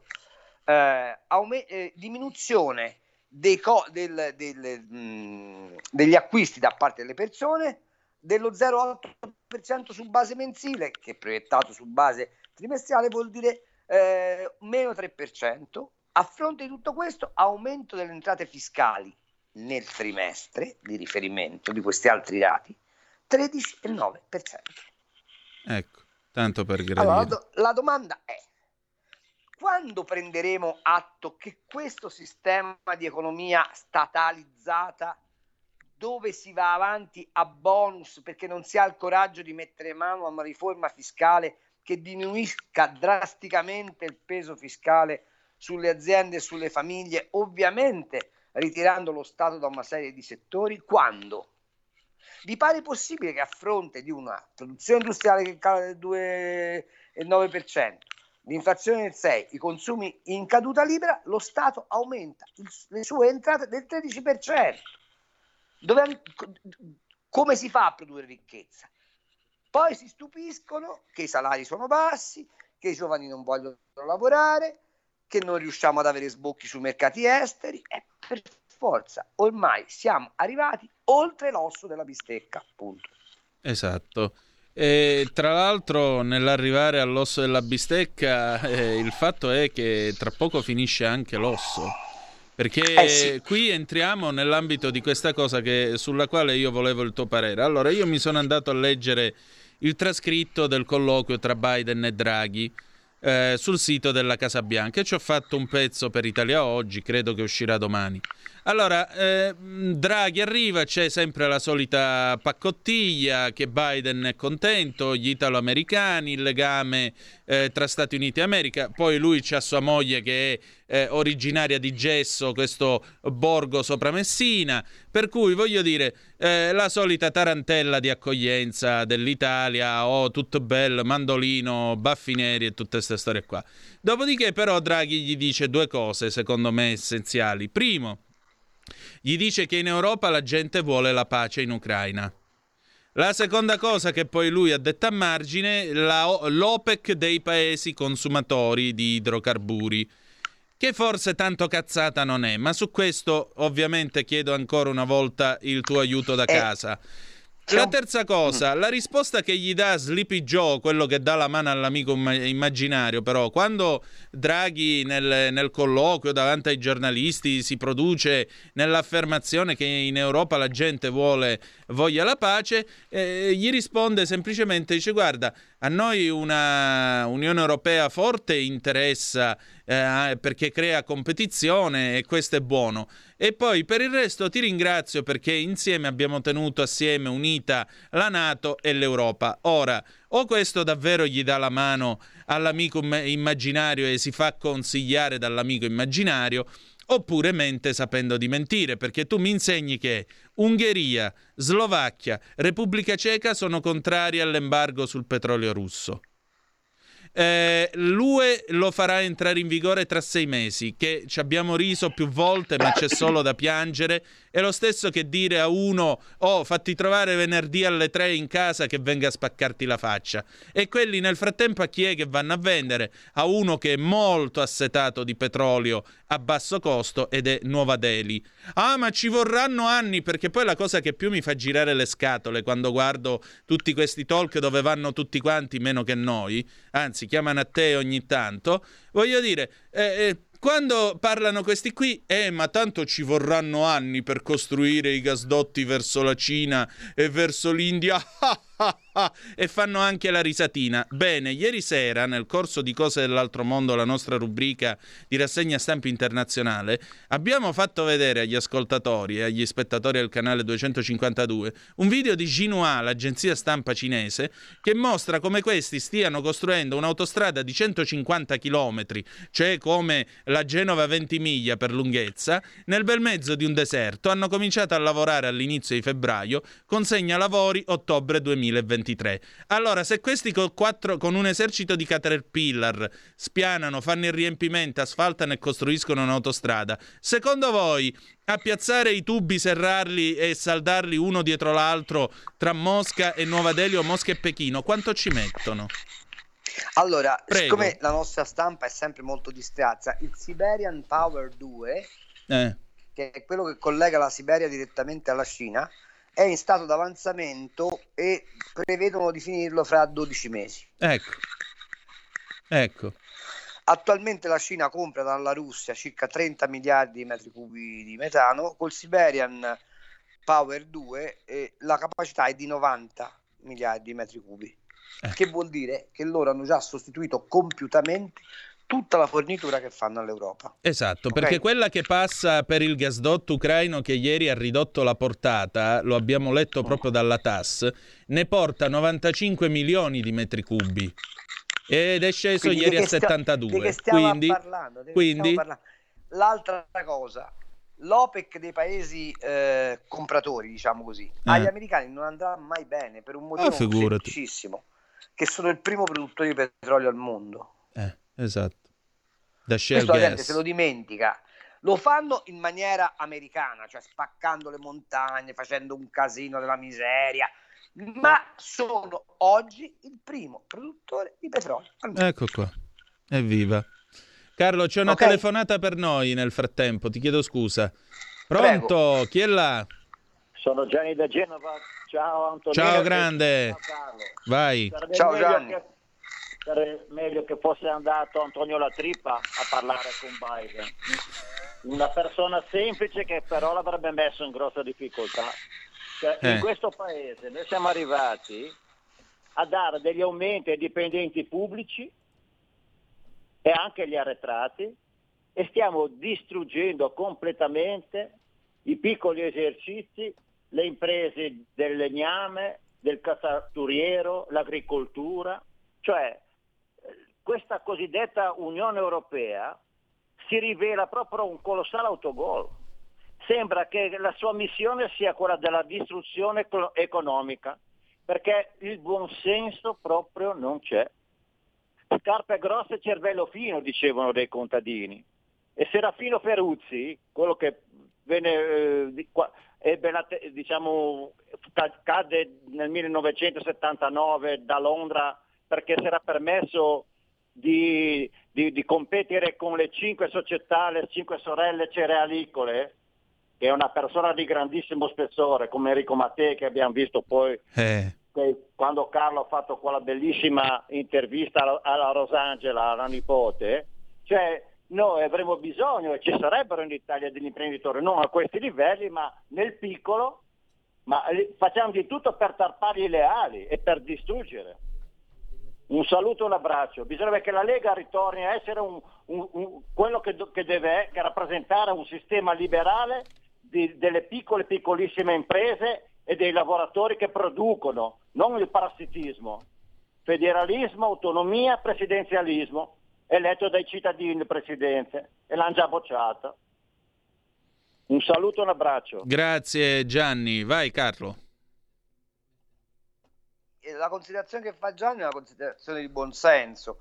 Sì. Solo che il buonsenso in questo paese è sparito. Eh, voglio far notare che una notizia che non- a me mi fanno morire. L'altro giorno ho sentito al TG5 una giornalista, fra l'altro anche in gamba, non mi ricordo come si chiama la collega, insomma è inviata mm, sul fronte di guerra, che dice hanno fatto un bombardamento in un piccolo paesino e io non mi spiegavo perché. Poi sono andata a, a- a- capire e mi, e mi hanno detto che lì c'erano dei silos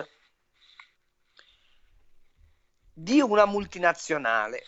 Allora, quando vi raccontano del grano ucraino e dell'olio di semi ucraino, omettono di dirvi una cosa, che quel paese ha 32 milioni di ettari, di cui due terzi sono di terre nere, che sono delle rarissime terre esistenti nel mondo, che avendo accumulato nella preistoria un humus di particolare fertilità, qualsiasi cosa ci pianti cresce, ok? Bene, il democratico Zelensky ha, eh, non solo lui, diciamo dalla rivoluzione di Euromaidan, di quei 32 milioni di ettari, 17 milioni sono stati ceduti a multinazionali e alla Cina.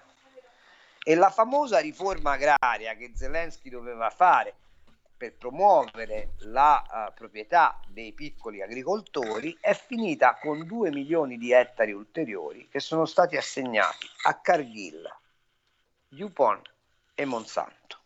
Ecco qua. Non, non solo, quei silos che sono stati bombardati sono quelli della. E vado avanti a raccontarvi che quando ci dicono che gli ucraini avranno beneficio dall'esportazione di cereali, vi raccontano una cosa non vera. Perché chi avrà beneficio dall'esportazione di cereali quando riprenderà saranno le sette, le cinque sorelle dei cereali, di cui quattro sono americane e poi ci sono cinesi. Allora, vedete che, ah, apro parentesi, ovviamente sono tutte coltivazioni OGM, perché non è che questi ci vanno, vanno lì con la zappetta e, e, e piantano il gentil rosso o, o la tumiglia o, o, o il senatore Cappelli, i grani antichi all'italiana, no, quelli piantano tutti i grani OGM con la speranza che ovviamente la produzione si incrementi a un livello tale da essere massimamente redditiva. Esatto. Il che per l'amor di Dio non c'ha nulla di, di, di, di negativo, ma il punto è questo, che noi continuiamo a raccontare una realtà ucraina e continuiamo a dire che c'è la fame nel mondo perché gli ucraini no. Quel grano lì non è degli ucraini, quel grano lì è dei cinesi e degli americani, i quali non fanno nulla per portarlo via dall'Ucraina e distribuirlo al mondo. E sapete perché? Perché hanno i silos americani pieni di grano e finché dura la crisi il grano costa più dell'oro. E allora, per quale motivo evitare che lo, lo Sri Lanka si stiano ammazzando, accoltellando per le strade perché muoiono di fame? Per quale motivo evitare che a Tunisi sia già scattato il razionamento del pane? Per quale motivo evitare che al Cairo ci sia la tessera nonaria? Per quale motivo evitare che l'Eritrea e la Somalia, che dipendono al 90% dall'importazione di quel grano per, per non morire di fame, non muoiono di fame? Il Esatto. problema non è loro, il problema è tutto nostro, ok? Allora mi sarebbe piaciuto che il signor Draghi, quando si è posto di fronte a Sleepy Joe, invece di raccontare che l'opinione pubblica, cominciasse a dire noi non siamo disposti a pagare un prezzo superiore a quello di que- che paga gli Stati Uniti d'America. Ecco. Perché noi abbiamo un problema serissimo dal punto di vista economico che questa guerra sta costando di fatto solo ed esclusivamente all'Unione Europea e in particolare all'Italia. Appunto. Appunto, e in tutto questo naturalmente ci troviamo a vedere sostanzialmente che cosa? Una continua eh, indecisione e soprattutto il fatto che, ripeto, eh, mentre tutto questo accade, mentre eh, Biden esalta in Draghi l'uomo che ha tenuto unita l'Europa, de che, eh, Xi Jinping Esatto. 24 ore prima aveva alzato la cornetta del telefono e aveva parlato con l'Europa, sì, ma non con la signora von der Leyen, bensì col presidente francese Emmanuel Macron e con il cancelliere tedesco Olaf Scholz, dal che se ne deduce che o Xi Jinping è un cretino e quindi non capisce niente d'Europa, o che gli si è È- rotta è- la è televisione, difficile- oppure che è intelligente. È difficile da credere che compagno Xi Jinping sia un cretino. È Cioè, molto per non me. so, mi si spiego. eh. Vabbè, eh, diciamo che ha un curriculum di tutto rispetto, Eh. ragazzo. Oltre ad avere dietro il culo un miliardo e mezzo di persone. Appunto. Giusto per... eh, mm, mm, ma perché chiamano Macron e Scholz? Perché hanno capito una cosa, che i due grandi d'Europa sono stanchi di questa guerra che non serve a nessuno Esatto. Sono stanchi, ma stanchi dal punto di vista economico. Guardate che la Germania, se uno va a vedere le cifre economiche della Germania, eh, qualche, qualche domandina se la fa. Faccio notare che la Cina in questo momento ha il più basso risultato di PIL eh, degli ultimi dieci anni, ha il più basso risultato di export degli ultimi dieci anni, c'ha un problema di consumi interni questa follia, secondo me, del Covid-0, ma infatti Speranza mi sa che ha studiato a Pechino, eh, questa follia del Covid-0 li sta mettendo in ginocchio, ma se si ferma la Cina, per noi europei è un dramma. La Cina è il nostro primo cliente, oltre ad Appunto. essere quello da cui noi compriamo un sacco di roba, ma la Cina è il primo cliente dell'Europa, non sono gli Stati Uniti d'America. Quindi noi abbiamo il problema di stare nel mezzo da una parte di un'economia come quella americana che è surriscaldata con questa inflazione per evitare la stagflazione deve assolutamente abbattere l'inflazione e quindi rialza i tassi come abbiamo detto e quindi il dollaro diventa estremamente preponderante sulle altre monete. Ma dall'altra abbiamo un- il nostro primo cliente che compra di meno e quindi vendiamo a prezzi svalutati meno quantità di roba avendo all'interno degli Stati europei, ma questo è un problema che si riguarda soprattutto l'Italia, una pressione fiscale che comprime del tutto i redditi e quindi i consumi.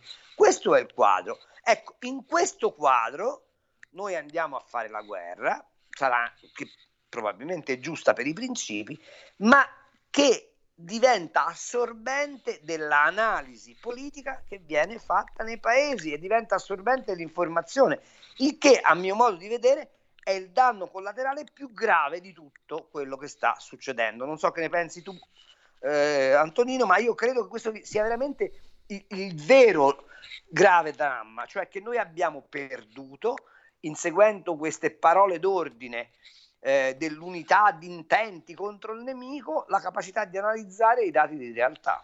No, guarda, io mentre tu parlavi mi sono ricordato una volta, una decina d'anni fa, Uh, Giulio Tremonti, che non ricordo in quale programma, proprio in VI, dicendo: cioè, Guardate che se si pianta la Cina e manca poco perché si pianti, a quel giorno noi andiamo tutti in barca. Abbiamo finito, non c'è più nulla. La Cina non si sta piantando, ma si è molto rallentata. Esatto. E peraltro, avendo lei costruito un'influenza su tutto il sud del mondo, perché ha fatto accordi con, con tutto il Sud America perché controlla metà dell'Africa, se non tre quarti dell'Africa, perché ovviamente ha dei paesi satelliti nell'area asiatica, no? È inutile che ci nascondiamo esatto. dietro I filippini in nome per conto di chi lavorano, uh, i pakistani in nome per conto di chi lavorano, gli afghani per quel poco che fanno, nome per conto...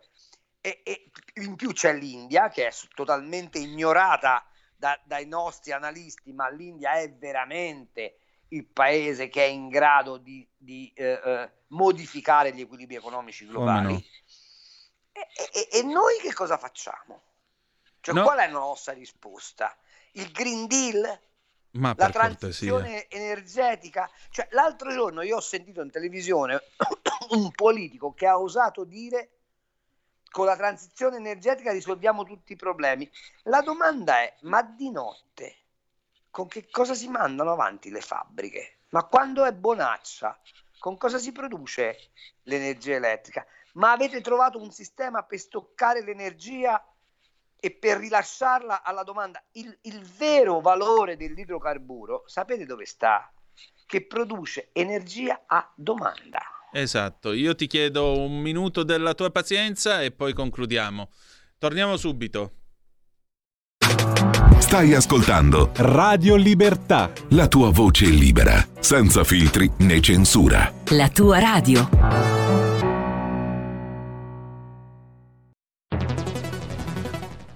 La radio è sempre di più ovunque. Io la radio la ascolto in auto con tutti i nuovi programmi, perché ho la radio DAB. E tu? Io al lavoro ascolto la radio dal mio computer. E tu? Io a casa l'ascolto dalla mia TV. E tu? Io l'ascolto dal mio telefonino, con Radio Player, l'app delle radio italiane. E tu? Io la radio l'ascolto con lo smart speaker. Oggi 35 milioni di italiani ascoltano la radio così. E tu? La radio, ovunque, sempre di più. Anche Radio Libertà è su Radio Player Italia.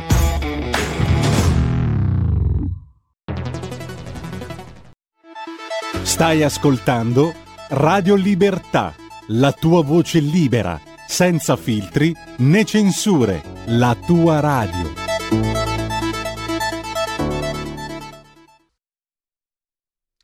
E rieccoci, siete di nuovo sulle magiche, magiche, magiche onde di Radio Libertà. Antonino Danna e Carlo Cambi al microfono per Ufficio Cambi che si avvia a conclusione. Carlo, io intanto ti ringrazio come sempre del tuo tempo e della tua acuta chiarezza. Tra l'altro sono arrivati dei messaggi uno da Luciana Savona, punire tutti gli alpini per l'eventuale, tutto da appurare problema creato da uno. Allora alla stessa guisa potremmo generalizzare sulle terribili decisioni prese da qualche ministro e decidere di mandarli tutti a casa e così pure dei magistrati. E poi ancora la giornalista si chiama Simoni, che io detesto perché contro Putin fa eh, di ogni servizio un racconto drammatico anche quando non serve eh, in merito alla, alla, collega che tu avevi sentito in televisione sì, parlare di questo Devo famoso un medico eh. che c'è andata fino in fondo poi non ha raccontato che cosa erano quei silos, però ci ha, raccont- ci ha fatto capire che i russi non hanno bombardato un obiettivo civile, ma hanno bombardato un obiettivo che loro ritengono strategico perché ovviamente e la reazione americana è stata furibonda perché gli hanno beccato un interesse americano, non un interesse ucraino in, quella, in, Certo. in, quella, in, quella, in quell'occasione. Carlo, questa settimana, prima di ritrovarci 368 ore qui all'ufficio cambi, secondo te quale sarà il tema più importante?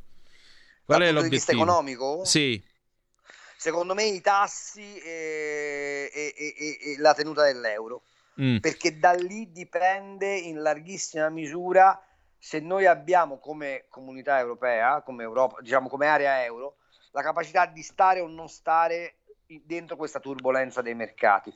Eh, lì rischiamo l'osso del collo, ragazzi. Se lo spread si rianima, se il rendimento del BTP continua a viaggiare oltre il 3%, indipendentemente da quello che succede sui tassi, noi italiani rischiamo l'osso del collo.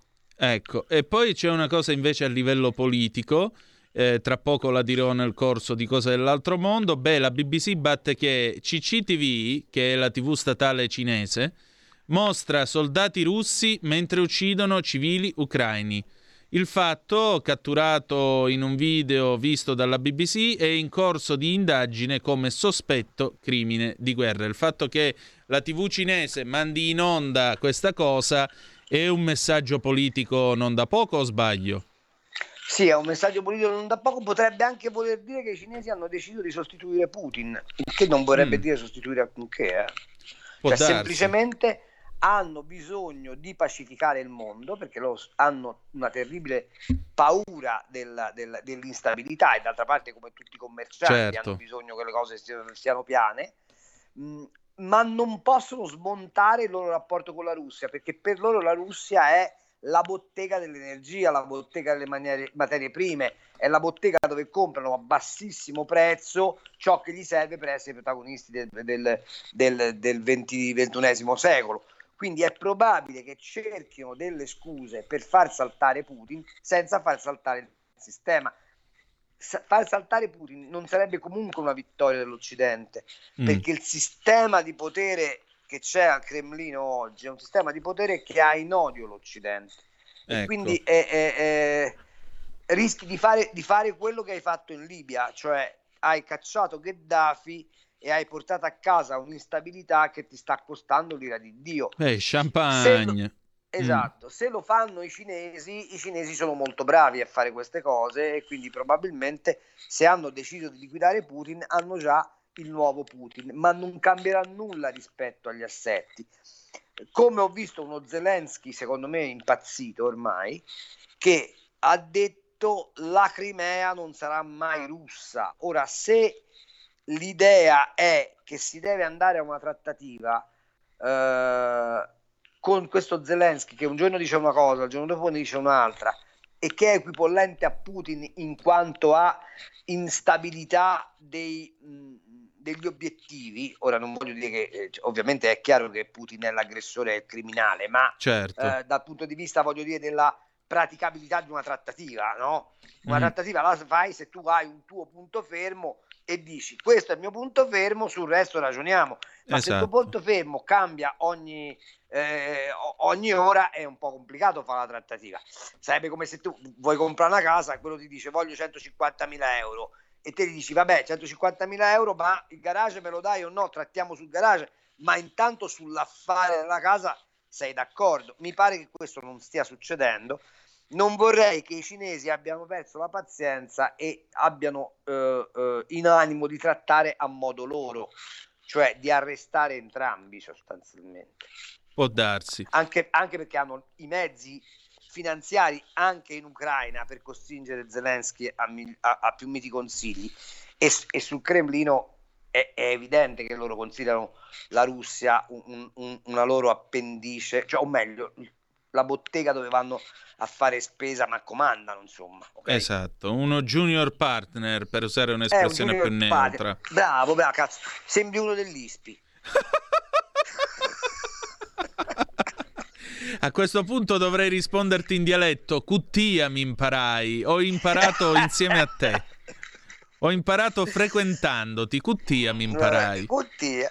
Comunque da Mutti eh, ti volevo lasciare Dimmi. con una visione. Mm, Visto che l'informazione libera in questo paese eh, comincia a- ad avere dei sintomi di affaticamento, sì, ti proporrei di fondare una radio che dà informazione sugli belligeranti. sì. Però è una radio un po' clandestina, Ah, è una radio che si muove nelle acque torbide, mm. che emerge soltanto quando non ci sono occhi indiscreti. Radio come Periscopio. No, come si come chiama? si chiama? Come si chiama? Radio, Lo- radio Lontra. Eh, io non ho però, diciamo, le forme idrodinamiche della lontra. Ah, la chiamiamo Radio Tricheco, che va bene per Eh, tutti e due. eh, eh, potrebbe essere un'idea. Potrebbe Oppure essere la- un'idea. Oppure Radio Onduia. Radio Onduia, sì, anche. Anche. Eh? Radio Onduia. No, ora a parte gli scherzi, veramente, Sì. guardate che la situazione secondo me è complicatissima, ma quello che mi offende molto, che offenda anche te, eh, perché chiunque faccia il nostro mestiere credendoci come funzione di informazione, è che noi ci facciamo distrarre, prima ci siamo fatti distrarre dal Covid, oggi ci facciamo distrarre dalla guerra, ma non teniamo gli occhi puntati sulla situazione del paese. La situazione del È paese vero, è tremenda. è vero. C'è una notizia e poi magari eh, lascio- ti lascio le tue incombenze che non abbiamo valutato ed è questo stop che la comunità europea ha dato agli aiuti flessibili per danni di Covid da giugno. Che cosa significa? Che noi abbiamo tutto il comparto del turismo e una parte del comparto agricolo e dell'agroalimentare e, e- o- a che ancora si porta dietro i danni derivanti dai lockdown che non potranno più essere aiutati dallo Stato. Certo. E la domanda è, siccome ci abbiamo una serie di una massa consistente di stanziamenti fatti come eh, aiuti eh, eh, Covid ancora non spesi, la scadenza di giugno significa che questi no- saranno erogati come era stato promesso o che vengono revocati? Perché se vengono revocati dal punto di vista della liquidità del sistema delle imprese, la botta è tremenda. Esatto. E con questo bel viatico direi che possiamo chiudere l'ufficio cambi di questa sera. Grazie Carlo, come sempre. Tonino, un abbraccio grande, che la vita ti sorrida e mm, diamo un messaggio di speranza Sì, a chi ci ascolta. Finché c'è Radio Libertà saprete almeno come va. ecco, bella, bella battuta, bello slogan. Finché c'è Radio Libertà saprete almeno come va. Grazie Carlo e buona serata. Ciao Tonino, un Ciao. abbraccione. A Ciao, te, ciao. ciao ciao ciao. Avete ascoltato Ufficio Cambi. Aspetta che... E allora, nel riprendere la linea, questa è la parte finale di Zoom, il drive time in mezzo ai fatti, Antonino Danna al microfono con voi, sono arrivate delle zappe nel frattempo, delle quali vi diamo immediato ragguaglio se mi aprite l'audio, così io posso lanciare la prima. Vado? Ragazzi, io non so, ma ragazzi, tutte le volte con Carlo Cambi se si parte così io vado fuori strada con la macchina. Ciao.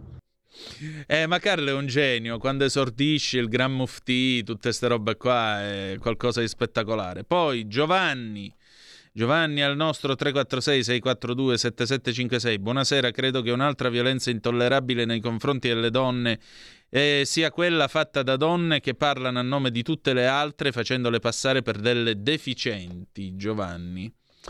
Va bene, allora, allora andiamo a chiudere la nostra serata con che cosa? E beh, eh, con la rubrica che tutto il mondo ci invidia, ovvero sia sì, cose dell'altro mondo. Cose dell'altro mondo. La rassegna stampa estera di Zoom. E allora la BBC, vediamo che cosa ci dice stasera la BBC, lo aveva anticipato parlando con Carlo Cambi, CCTV che è la TV eh, cinese mostra dei soldati russi mentre uccidono dei civili ucraini. L'accaduto, che è ripreso da un video visto dalla BBC, è sotto indagine perché è sospetto essere un eh, crimine di guerra.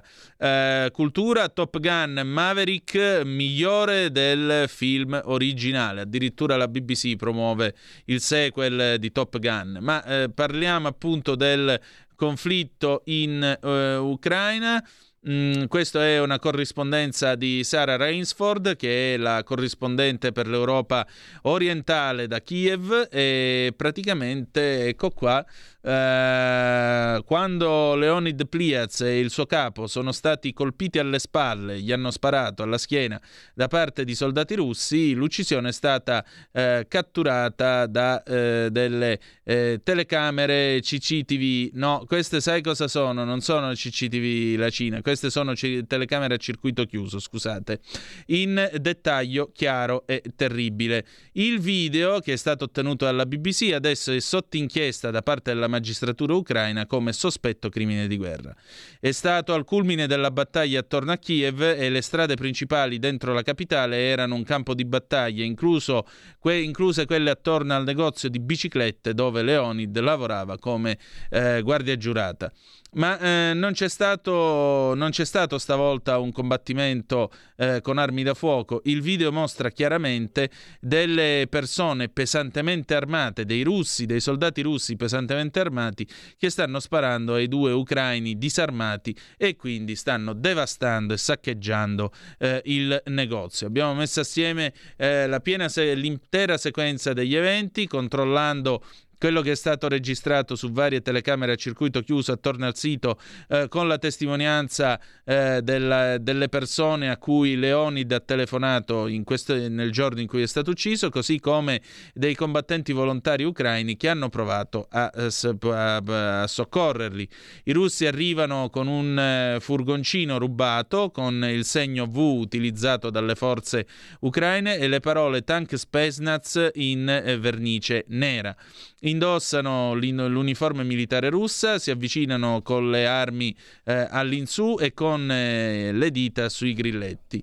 Eh, Leonid va verso i soldati con le mani alzate, mostrando che è disarmato e che quindi non rappresenta una minaccia. I russi inizialmente gli parlano, parlano a lui e al suo capo attraverso eh, la, mh, mm, come si dice, la, la, la, oddio, il recinto, come, come lo possiamo tradurre? Uh, attraverso il muro di cinta. Non c'è alcun audio nella registrazione, ma gli uomini sembrano calmi, addirittura alcuni fumano. Uh, gli ucraini si girano e i soldati cominciano ad andarsene. All'improvviso si girano uh, e dopodiché eh, raggruppano, inquadrano e quindi sparano ai due uomini più volte alla schiena. Uno viene ucciso immediatamente, ma in qualche modo Leonid eh, riesce a, eh, a, sopravvivere. Lui addirittura eh, si lega la, la, la, cinta dei pantaloni attorno al, al, alle gambe per, alla gamba per rallentare quindi la perdita di sangue. Dopodiché eh, rientra nella sua postazione dove comincia a telefonare chiedendo quindi aiuto. Uh, Vasil Podlevski ha parlato al suo amico Leonid due volte quel giorno, eh, mentre egli era seduto e sanguinava pesantemente. Leonid gli ha detto che i soldati avevano detto che loro non, avevano, non uccidevano eh, dei civili, però intanto subito dopo gli avevano sparato.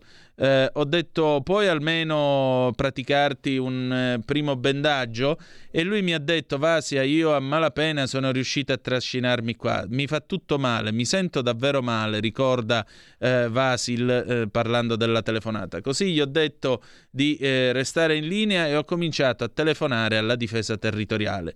Gli uomini che ha chiamato erano venditori di condizionatori d'aria prima della guerra, adesso invece sono mh, dei combattenti presenti volontari e quindi Sasha e Kostia, eh, che sono appunto questi due combattenti volontari che sono accorsi sul luogo eh, dell'uccisione, mi mostrano il video sui loro telefonini e mi mostrano ehm, dei carri armati russi che passano attorno alle, vicino alle loro posizioni. Il loro lavoro era di delle, di dare delle informazioni in tempo reale sui movimenti dei russi alle posizioni eh, dell'esercito ucraino lungo la strada. Quando Leonid Plia Diaz è stato ferito, mm, gli è stato chiesto quindi di superare la pericolosa autostrada E40 per provare ad andare a salvarlo.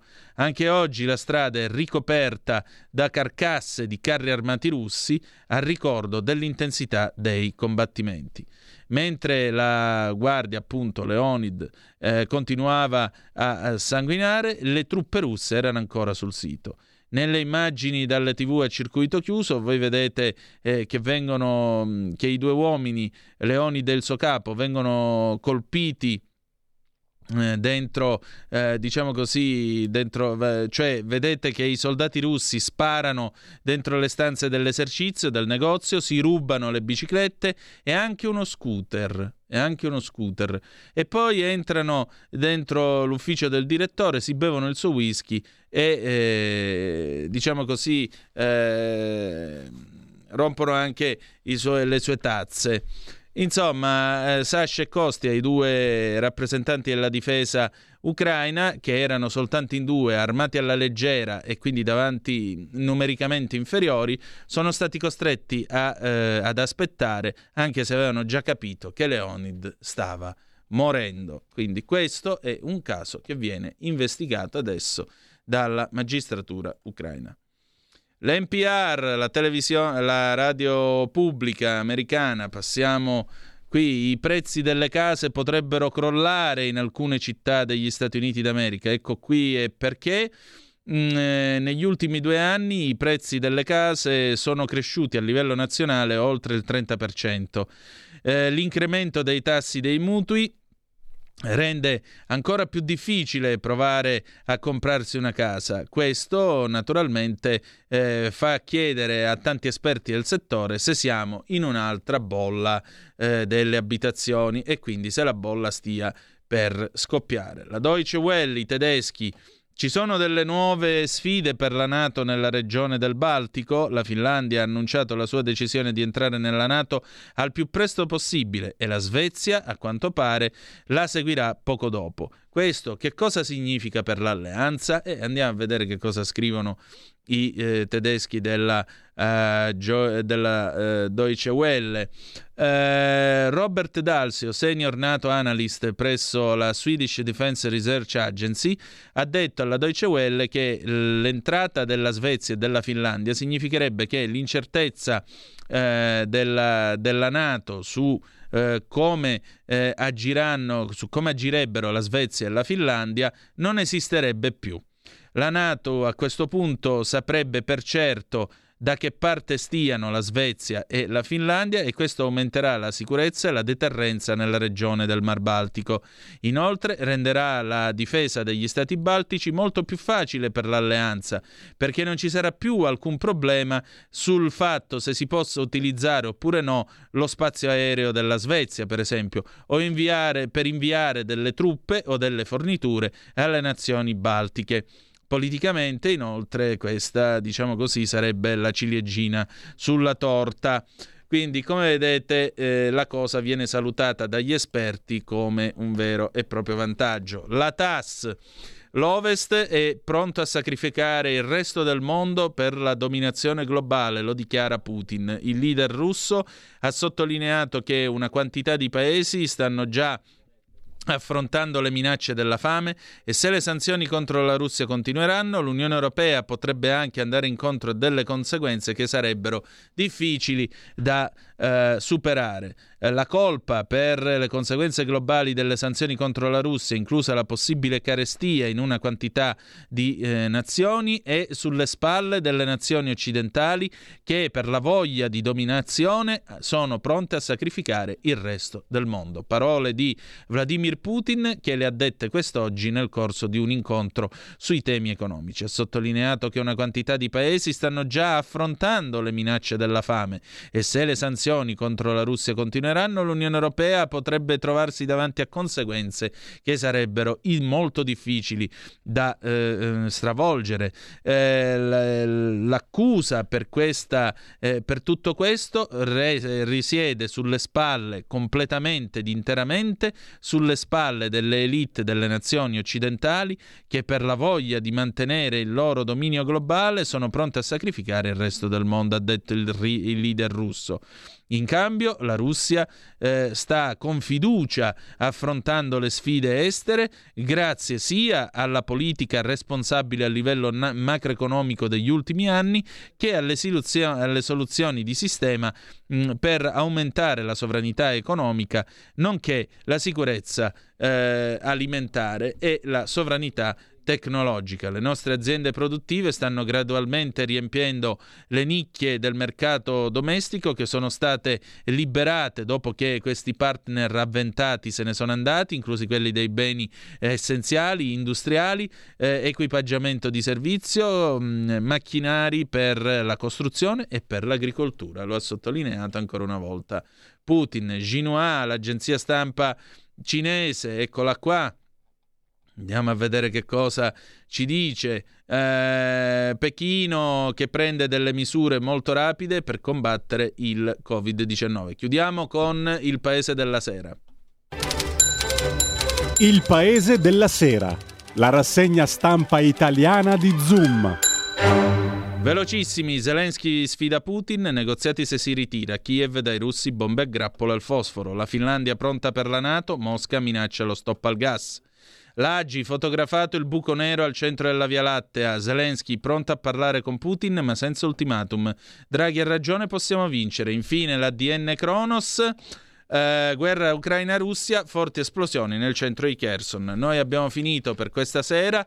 Grazie per essere stati con noi. Ci troviamo domani sera alle 18.05 trattabili sulle magiche, magiche, magiche onde di Radio Libertà. La canzone d'amore con cui ci lasciamo è di Riccardo Cocciante del 1980, Cervo a primavera, oppure Maialo di Scugliera. Eh? Grazie per essere stati con noi e ricordate che the best is yet to come, malgrado tutto, il meglio deve ancora venire. Vi ha parlato Antonino Danna. Buonasera.